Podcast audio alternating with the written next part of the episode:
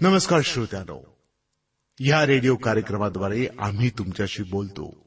तुम्ही आम्हाला पत्र पाठवता आणि आमच्याशी देखील बोलता.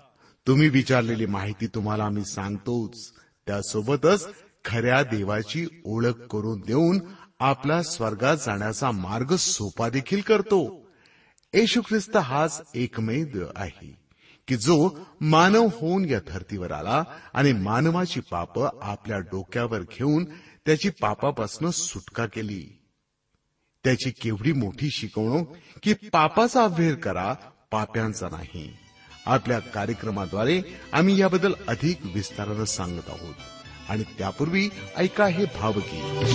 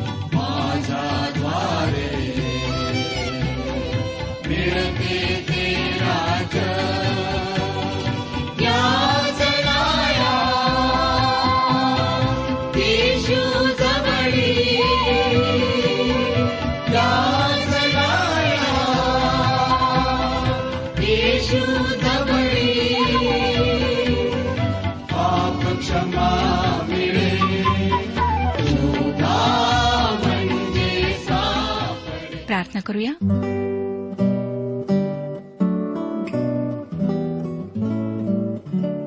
सर्वसमर्थ जिवंत परमेश्वर पित्या तुझ्याच महान कृपेने दयेने आम्ही आजपर्यंत जिवंत राहू शकलो. तू आमची सुधी घेतलीस आमचा सांभाळ केलास. क्षणोक्षणी तू आमचा मार्गदर्शक झालास. जीवनातील सर्व संघर्षांमध्ये संकटांमध्ये आजारात दुःखात. तूच प्रभू आमचा सहाय्य करता झालास. तुझी आम्ही स्तुती करीत आहोत कारण तू आमचा प्रभू आहेस. आमचा जिवंत परमेश्वर आहेस. तुझी उपासना करीत आहोत कारण तूच आमच्या उपासनेकरिता योग्य आहेस. स्वतःला तुझ्या हाती समर्पित करीत आहोत प्रभू. आमची प्रार्थना आहे की आजचं वचन समजण्याकरिता तू आमची मदत कर. आजचं वचन ऐकत असताना पवित्र आत्म्याच्याद्वारे तू आमच्या जीवनात कार्य कर. जे बिछाण्याला खिळलेले आहेत आजारी आहेत त्यांना स्पर्श कर प्रभू. त्यांना आरोग्य पुरव. हो दे की त्यांनी उठून तुझी स्तुती करावी. त्यांच्या जीवनाच्याद्वारे तुझंच गौरव व्हावं. ही वेळ आम्ही तुझ्या पवित्र हातात देत आहोत. तू आमच्यासोबत हो. प्रभू येशू ख्रिस्ताच्या गोड आणि पवित्र नावात ही प्रार्थना आम्ही तुझ्याजवळ मागत आहोत म्हणून तो ऐक. आमेन. श्रोत्यानो ह्या दिवसांमध्ये आम्ही करिंद करास पहिले पत्र ह्याच्या पहिल्या अध्यायाचे अध्ययन करीत आहोत. जर आपणाजवळ नवीन करार आहे तर अवश्य उघडा पौलाचे करिंद करास पहिले पत्र. पंचवीस वचनांपर्यंत आम्ही आमचे अध्ययन पूर्ण केले आहे. आम्ही पाहिलं होतं श्रोत्यानो की कशाप्रकारे देवाचा मूर्खपणा माणसाच्या ज्ञानाहून श्रेष्ठ आहे. आणि देवाची दुर्बळता माणसाच्या बळाहून श्रेष्ठ आहे. सविसावं वचन पाहूया. ज्यामध्ये पॉल म्हणतो तर बंधुजन हो तुम्हा झालेले पाचारणच घ्या. तुमच्यामध्ये जगाच्या दृष्टीने ज्ञानी समर्थ कुलीन असे पुष्कळजण नाहीत. श्रोत्यानो परमेश्वर सर्वसामान्य तुमच्या व माझ्यासारख्या लोकांना बोलावतो. पुष्कळदा आम्हाला असं वाटतं की ज्यांच्यामध्ये फार ज्ञान आहे किंवा जे बुद्धिमान आहेत. सर्व गुणांनी संपन्न आहेत अशाच लोकांना परमेश्वर उपयोगात आणतो. परंतु असे नाही. सर्वसामान्य साधारण लोकांना परमेश्वर आपल्या कार्याकरिता बोलावतो आणि उपयोगात आणतो. सत्तावीसावं वचन तरी ज्ञानास लाजवावे म्हणून देवाने जगातील जे मूर्खपणाचे ते निवडले. आणि जे बलवान ते लाजवावे म्हणून देवाने जगातील जे दुर्बळ ते निवडले. याचा अर्थ असा नाही श्रोतानो की माणसे मूर्ख आहेत. ते जगाच्या दृष्टीने मूर्ख आहेत असा त्याचा अर्थ आहे. जगाच्या दृष्टीने ते दुबळे आहेत. ही देवाची पद्धत आहे श्रोत्यानो तो जे हीन त्यांना निवडतो. नंतर पुढे अठ्ठावीस आणि एकोणतीस वचन पहा. आणि जगातील जे हीन दिन जे धिकारलेले व जे शून्यवत अशांना देवाने हा करिता निवडले की जे आहे ते त्याने रद्द करावे. म्हणजे देवासमोर कोणाही मनुष्याने अभिमान बाळगू नये. होय श्रोत्यानो आम्ही त्यामध्ये गर्व करावा असे त्यात काहीच नाही. तिसावं वचन त्याच्याकडून तुम्ही ख्रिस्त येशूमध्ये आहात तो देवापासून आपल्याला ज्ञान म्हणजे नीतिमत्व आणि पवित्रीकरण व खंडणी भरून प्राप्त केलेली मुक्ती असा झाला आहे. आम्हाला जे सर्व काही आवश्यक आहे जे गरजेचे आहे ते सर्व प्रभू येशू आहे. तो आमच्यासह असेल श्रोत्यानो तर आम्हाला इतर कशाचीही गरज नाही. तो आमच्यासाठी ज्ञान झाला. तो आमचे नीतिमत्व झाला. तुमची आज काहीही गरज असली तरी ती त्याच्यामध्ये पूर्ण होऊ शकते. एकतीसावं वचन ह्यासाठी की जो अभिमान बाळगतो त्याने परमेश्वराविषयी तो बाळगावा ह्या शास्त्र लेखाप्रमाणे व्हावे. आमचे गौरव प्रभूमध्ये असायला हवे. आज आम्ही त्याच्यामध्ये अभिमान बाळगायला हवा. श्रोतनो मी आपणाला विचारू इच्छिते की आपण कशाचा अभिमान बाळगता? आज आपली जी जीवनशैली आहे त्यामध्ये आपण कशाची बढाई मारता? आपल्या पदव्यांची सामर्थ्याची संपत्तीची सत्तेची तुमचे स्थान व चरित्र यांची? मला सांगू द्या श्रोत्यानो की तुम्ही कशाचाही अभिमान बाळगू शकत नाही. फक्त आम्ही ख्रिस्ताचा अभिमान मात्र बाळगू शकतो. कारण आम्हाला ज्या सर्व गोष्टींची गरज आहे तो प्रभू येशू ख्रिस्त आहे. आता आपण दुसऱ्या अध्यायाकडे वळत आहोत. दुसऱ्या अध्यायाचं पहिलं वचन सांगतं बंधुजन हो मी तर तुमच्याकडे आलो. तो वक्तृत्वाच्या अथवा ज्ञानाच्या श्रेष्ठतेने देवाचे रहस्य तुम्हा सांगत आलो असे नाही. मला तुमचे एका महत्त्वाच्या गोष्टीकडे लक्ष वेधायचे आहे. पौलाने उपदेश करण्यासाठी कोणत्याही तत्वज्ञानाची पद्धत वापरली नाही. तो एखाद्या विषयावर किंवा एखाद्या वचनावर उपदेश करणारा उपदेशक नव्हता. तो देवाच्या वचनाची फोड करणारा उपदेशक होता. माझा वैयक्तिक विश्वास आहे श्रोत्यानो की हीच देवाची पद्धत आहे. पौलाने खूप सुंदर भाषा वापरली नाही किंवा प्रभावी भाषण देण्याचा त्याचा प्रयत्न नव्हता. दुसरी गोष्ट म्हणजे जगाचे ज्ञान घेऊन पॉल आलेला नव्हता. तो जगाच्या ज्ञानाने देवाचे गुज व देवाची साक्ष देण्यासाठी आलेला नव्हता. या ठिकाणी श्रोत्यानो गुज हा शब्द पुन्हा पुन्हा वापरण्यात येणार आहे.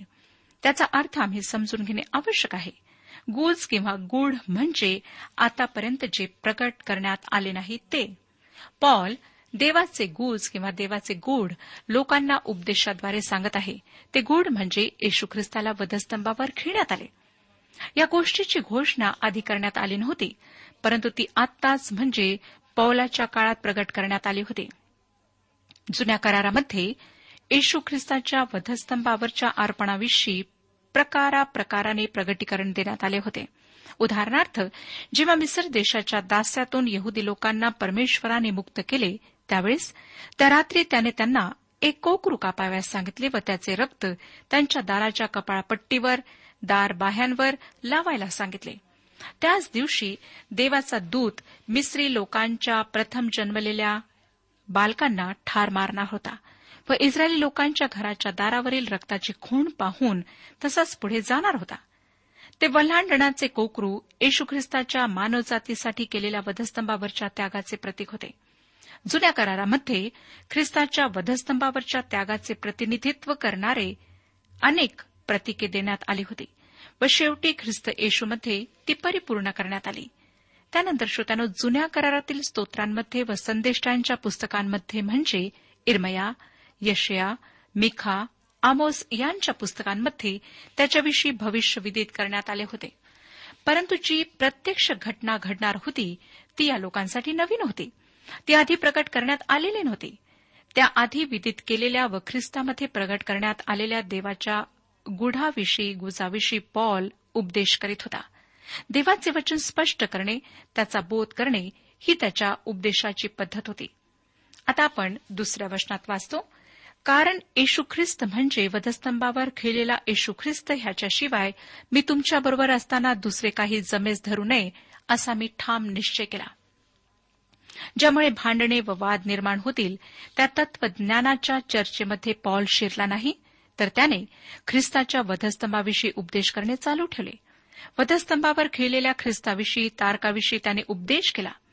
ज्याने मानवजातीच्या पापाचे स्वतःच्या मरणाद्वारे प्रायश्चित भोगले व मानवजातीला तारण प्राप्त करून दिले त्या तारकाविषयी त्याने उपदेश केला. श्रोत्यानो आज ह्या विषयावर फार कमी लोक उपदेश देतात. परंतु हा विषय महत्त्वाचा आहे. आम्हाला हा विषय लोकांपुढे मांडायचा आहे.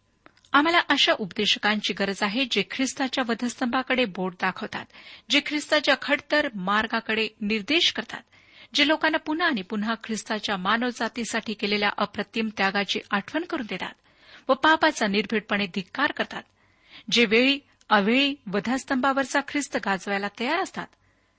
कारण श्रोतानो जगाचे प्रश्न व्यक्तींचे प्रश्न जगाच्या ज्ञानाने सुटणार नाहीत. तर ते वधस्तंभावरच्या ख्रिस्ताच्या सुवार्तेने सुटतील. पॉल पुढे तिसऱ्या वचनात काय सांगतो पहा? आणि मी तुमच्याजवळ अशक्त भयभीत व अतिकंपित असा झालो.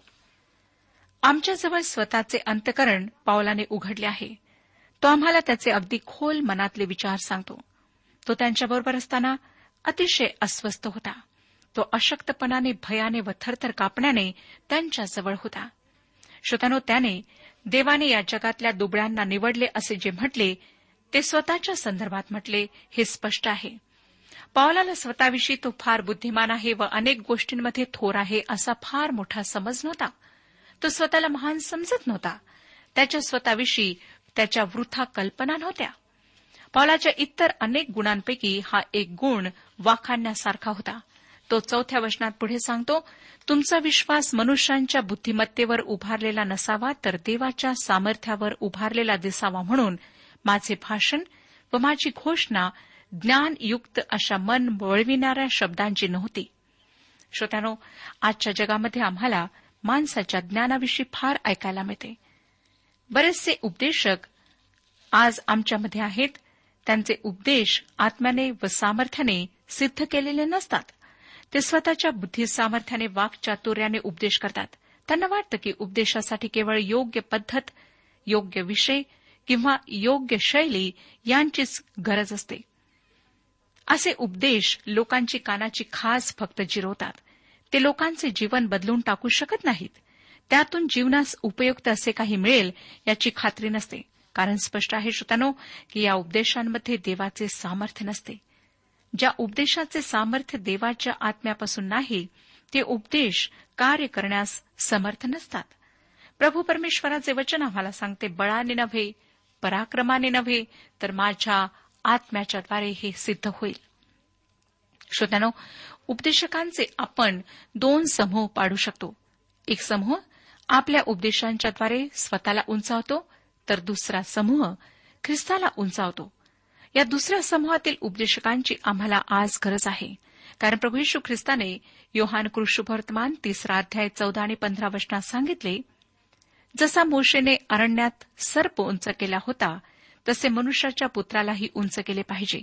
ह्यासाठी की जो कोणी विश्वास ठेवतो त्याला त्याच्या ठाई सार्वकालिक जीवन प्राप्त व्हावे. आम्हाला दिसतं श्रोतानो की पॉल या दुसऱ्या समूहातला उपदेशक होता. त्याचा उपदेश मानवी किंवा या जगाच्या ज्ञानाने आला नाही तर आत्म्याच्या व सामर्थ्याच्या द्वारे आलेला होता. दुसऱ्या शब्दात माणसाचे पापी जीवन संपूर्णपणे बदलून टाकण्याचे देवाचे सामर्थ्य त्याच्या उपदेशात होते. पाचवं वचन आत्मा व सामर्थ्य ह्यांची निदर्शक होती. दुसऱ्या शब्दात सांगायचे तर असे म्हणता येईल की जर माणसाला जिंकण्यासाठी मानवी ज्ञानाचा उपयोग केला तर मानवी ज्ञानावर माणसाचा विश्वास स्थापिला जातो. परंतु जर देवाच्या सामर्थ्याने माणसाला विश्वासात आणले तर त्याचा विश्वास देवाच्या सामर्थ्यामध्ये स्थापला जातो. याच कारणामुळे मला असं वाटतं श्रोतांनो की धर्माचे समर्थन करणारे उपदेश मला फार महत्त्वाचे किंवा आवश्यक वाटत नाहीत. धर्माचे समर्थन करणारे उपदेश आम्हाला पवित्र शास्त्र हे ईश्वर प्रेरित वचन आहे. उत्पत्तीचा पहिला अध्याय वैज्ञानिक किंवा विज्ञानाच्या साह्याने सिद्ध करता येण्यासारखा आहे. किंवा नोहाच्या काळातला जल प्रलय कल्पित नाही तर तो खरोखर आलेला होता अशा प्रकारचे शिक्षण देतात. आम्हाला ह्या गोष्टी जाणून घेण्याची निश्चित आवश्यकता आहे व ह्या गोष्टींचा पुरेपूर अभ्यास केलेले लोक आमच्यात आहेत. त्याबद्दल मी देवाचे आभार मानते. माझी खात्री आहे श्रोत्यानो की आम्ही देवाचे वचन त्याच्या आत्म्याच्या प्रेरणेने लिहिलेले आहे हे सिद्ध करू शकतो. परंतु आमचे तारण या गोष्टींवर अवलंबून नाही. आमचे तारण देवाच्या सामर्थ्यावर अवलंबून आहे. धर्मसमर्थन करणारे उपदेश आमचे लक्ष देवाच्या वचनाकडे लक्ष केंद्रित करतात. परंतु आमचा विश्वास देवाच्या सामर्थ्यावर अवलंबून असायला हवा. आपण पुढे सहावं वचन वाचूया. तथापि जे पोक्त आहेत त्यांना आम्ही ज्ञान सांगतो. पण ते ज्ञान ह्या युगाचे नव्हे आणि ह्या युगाचे नाहीसे होणारे जे अधिकारी त्यांचेही नव्हे. पॉल म्हणत आहे की मी जगाच्या पद्धती अजिबात वापरत नाही. सातवं वचन तर देवाचे गूढ ज्ञान आम्ही सांगतो ते गुप्त ठेवलेले होते. ते देवाने युगाच्या पूर्वी तुमच्या आमच्या गौरवाकरिता नेमिलेले होते. या ठिकाणी श्रोत्यानो गूढ हा शब्द वापरण्यात आलेला आहे. हा शब्द एखाद्या अद्भुत रम्य कादंबरीमध्ये असलेल्या गुढाप्रमाणे या ठिकाणी वापरलेला नाही हे लक्षात घ्या. हे काहीतरी खाजगी गुपित नाही. गूढ हा शब्द पवित्र शास्त्रामध्ये पूर्वीचे प्रगट केलेले नव्हते माहीत नव्हते ते आता प्रगट करण्यात आले आहे अशा अर्थाने वापरण्यात आला आहे. नवीन करारामध्ये हा शब्द सत्तावीस वेळा वापरण्यात आला आहे. प्रभू ख्रिस्तानेही या शब्दाचा वापर करून म्हटले देवाच्या राज्याचे गूढ तुम्हाला दिलेले आहे. मग ते कृष्णवर्तमानाच्या तेराव्या अध्यायामध्ये जे दाखले देण्यात आले आहेत त्यांना गुढाचे दाखले किंवा गुजाचे दाखले असे म्हटले गेले आहे. त्या दाखल्यांना गुजाचे दाखले असे म्हणण्यात आले कारण त्याद्वारे प्रभू यशू ख्रिस्त त्याचा अव्हेर केल्यापासून तर तो आपले राज्य स्थापायला पुन्हा येईल त्या दरम्यानच्या काळात त्याचे स्वर्ग राज्य कोणत्या प्रकारचे असेल हे सुचवतो. इतिहासाचा हा भाग जुन्या करारामध्ये प्रकट झालेला नाही. जेव्हा श्रोत्यानो मत्ते कृषुभवर्तमान तेराव्या अध्यायामध्ये प्रभू येशू याविषयी पहिल्यांदा बोलतो तेव्हा तो या गोष्टी पहिल्यांदाच प्रगट करतो. पहिल्यांदा जे लपून ठेवण्यात आले होते ते तो प्रगट करतो. करिंदकरास लिहिलेल्या या पत्रामध्ये पॉल म्हणतो देवाचे ज्ञान जे गुप्त ठेवण्यात आले होते. ही गोष्ट मजेशीर आहे श्रोत्यानो कारण हा शब्द ग्रीक विचारसरणीतून त्यांच्या भूतविद्या आणि विज्ञानातून आलेला होता. पॉल या शब्दाचा वापर करून म्हणतो गुप्त असलेल्या देवाच्या ज्ञानाविषयी आम्ही बोलतो परंतु तो या शब्दाला एक संपूर्णपणे नवीन अर्थ मिळवून देतो. गुज या शब्दासाठी असलेला मूळ ग्रीक शब्द मुख या अर्थाच्या शब्दापासून तयार होतो व मुख बंद ठेवणे असा त्याचा अर्थ आहे. म्हणजेच काहीतरी गुप्त आहे. परंतु पौलाने ह्या अर्थाने हा शब्द कधीच वापरला नाही. काहीतरी आतापर्यंत शांत होते प्रगट केलेले नव्हते ते आता प्रगट झालेले आहे. अशा अर्थाने तो हा शब्द वापरतो. काहीतरी जे माहीत नव्हते व मानवी ज्ञानाच्या सहाय्याने समजणे शक्य नव्हते ते आता माहीत झाले आहे. नवीन करारामध्ये गूढ किंवा गुज या शब्दाचा अर्थ आहे जे मानवी बुद्धीने कधीही समजू शकत नाही परंतु आता ते प्रगट करण्यात आले आहे व म्हणून ते मानवी बुद्धीला समजू शकते. पॉल म्हणतो आम्ही देवाच्या ज्ञानाविषयी बोलतो व आमचे एक ज्ञान एक तत्वज्ञान आहे. ते या युगाचे नाही व जगाचेही नाही परंतु ते देवाचे ज्ञान आहे व ते ख्रिस्ताच्या वधस्तंभाविषयी आहे. तर आम्ही देवाचे ज्ञान गुजास सांगतो जे ज्ञान गुप्त ठेवलेले होते जे देवाने पूर्वी जगाच्या अगोदर आमच्या गौरवाकरिता नेमले होते ते आम्ही सांगतो. आठवं वचन पहा. ते ह्या युगातल्या अधिकाऱ्यातील कोणालाही कळले नव्हते. कारण त्यांना ते कळले असते तर त्यांनी गौरवाच्या प्रभूला वधस्तंभावर खेळले नसते. श्रोत्यानो त्यांना ते ज्ञान माहीत नव्हते. नववचन तर हे ह्या शास्त्रलेखाप्रमाणे आहे. डोळ्याने जे पाहिले नाही कानाने जे ऐकले नाही व माणसाच्या मनात जे आले नाही ते आपणावर प्रीती करणाऱ्यांसाठी देवाने सिद्ध केले आहे. या वचनाविषयी नेहमीच गैरसमज होतात. हे वचन उत्तर क्रियेसाठी वापरण्याचे वचन नाही श्रोतनो बऱ्याचदा हे वचन अशा अर्थाने वापरले जाते की या ठिकाणी अमुक अमुक प्रिय व्यक्ती विसावा घेत आहे. त्याच्या जीवनामध्ये त्याला बऱ्याच गोष्टी कळल्या नाहीत परंतु तो आता गौरवी जीवनात शिरला आहे व त्याला आता सर्व समजते. पौलाला हा अर्थ मुळीच अभिप्रेत नव्हता. त्याचे म्हणणे असे आहे की येथेच याच काळात अशा गोष्टी आहेत की ज्या डोळ्यांनी पाहिल्या नव्हत्या. आम्ही पुष्कळचे ज्ञान आमच्या डोळ्यांद्वारे मिळवतो व आमच्या कानांद्वारेही मिळवतो. परंतु काही गोष्टींचे ज्ञान फक्त डोळ्यांनी पाहून किंवा कानांनी ऐकून प्राप्त होत नाही तर आमच्या विचारशक्तीच्या द्वारेही मिळते ज्ञान मिळवण्याची डोळा कान व मानवी हृदय ही साधने आहेत. पॉल या ठिकाणी म्हणत आहे की काही विशिष्ट गोष्टींचे ज्ञान आम्ही डोळ्यांनी किंवा कानांनी किंवा हृदयाने मिळू शकलो नाही. म्हणजे ते मानवी साधनांच्याद्वारे मिळू शकले नाही तर मग ते कसे मिळेल? याचे उत्तर पॉल पुढच्या वचनामध्ये देत आहे. दहाव्या वचनात तो म्हणतो कारण देवाने ते आत्म्याच्याद्वारे आपल्याला प्रगट केले कारण आत्मा हा सर्व गोष्टींचा व देवाच्या गहन गोष्टींचाही शोध घेतो. जे आम्ही आमच्या डोळ्यांनी किंवा कानांनी मिळू शकत नाही ते ज्ञान देवाचा आत्मा आम्हाला शिकवतो. श्रोत्यानो पवित्र शास्त्रातून आम्हाला आमच्या बुद्धी सामर्थ्याने अनेक गोष्टी शिकायला मिळतात. पवित्र शास्त्रातील इतिहास व काव्य आम्हाला आमचे ज्ञान शिकवते. परंतु आध्यात्मिक सत्य आम्हाला आमच्या ज्ञानाने उकलता येत नाही. त्याचे कारण एकच आहे. ते म्हणजे आध्यात्मिक सत्य आम्हाला केवळ देवाचा आत्माच शिकवू शकतो सांगू शकतो. तुमच्यापैकी काही जण विचारतील की देवाचा आत्मा आम्हाला कसे शिकवू शकतो? श्रोत्यानो देवाच्या आत्म्याने आमचे शिक्षक व्हावे यासाठी आम्हाला सर्वप्रथम देवाचे पुत्र व कन्या होणे आवश्यक आहे. जेव्हा वधस्तंभावर खेळलेल्या ख्रिस्ताच्या रक्तावर मानवजातीसाठी केलेल्या त्याच्या अप्रतिम त्यागावर आम्ही विश्वास ठेवतो. तेव्हाच आम्ही देवाचे पुत्र व कन्या होतो. त्याचा आत्मा आम्हा चालवतो. तोच आम्हाला देवाच्या वचनातले देवाच्या ज्ञानाचे गुढ प्रकट करतो. जे आम्हाला आमच्या कठोर परिश्रमांनी आमच्या बुद्धीने व आमच्या ज्ञानाने कधी समजणार नाही ते तो पवित्र आत्मा आम्हास प्रकट करतो. अकरावं वचन पहा. मनुष्याच्या ठाई वसणारा जो आत्मा त्याच्या वाचून मनुष्याच्या गोष्टी ओळखणारा मनुष्यामध्ये कोण आहे? तसा देवाच्या गोष्टी ओळखणारा देवाच्या आत्म्याशिवाय कोणी नाही. तुम्ही व मी श्रोत्यानो आपण एकमेकांना समजून घेऊ शकतो कारण आपणामध्ये मानवी आत्मे आहेत. तुमच्यापैकी कोणी पाय घसरून खाली पडले तर त्याला कसे वाटेल ते मी समजू शकते. त्याला खूप लाज वाटेल. कोणी जर रस्त्यामध्ये पाय घसरून खाली पडले तर तो आधी आजूबाजूला पाहतो. कोणी ओळखीच्या व्यक्तीने मला पाहिले तर नाही. कोणी मला हसत तर नाही. याविषयी तो व्यक्ती आधी काळजी करतो. त्याला असे का वाटते हे मी समजू शकते. त्या व्यक्तीची मनस्थिती मी समजू शकते. कारण माझ्यामध्ये मानवी आत्मा आहे व त्यांच्यामध्ये सुद्धा मानवी आत्मा आहे. म्हणूनच लोकांना नक्की काय वाटते हे मला समजू शकते. परंतु परमेश्वराला काय वाटते हे मला समजू शकत नाही. जर देवाविषयी मला काही समजून घ्यायचे असेल तर ते त्याने मला प्रगट केले पाहिजे. त्याशिवाय मला ते समजू शकणार नाही. बारावं वचन आपल्याला जगाचा आत्मा नव्हे तर देवापासून निघणारा आत्मा मिळाला आहे. ह्यासाठी की जे देवाने आपल्याला कृपेने दिले ते आपण ओळखून घ्यावे. श्रोत्यानो काही गोष्टी अशा आहेत की जर देवाच्या आत्म्याने त्या आम्हाला प्रगट केल्या नाहीत तर त्या आम्हाला समजणार नाहीत. देवाच्या आत्म्याच्याद्वारे त्या गोष्टी आमच्यासाठी प्रगट झाल्यास पाहिजेत.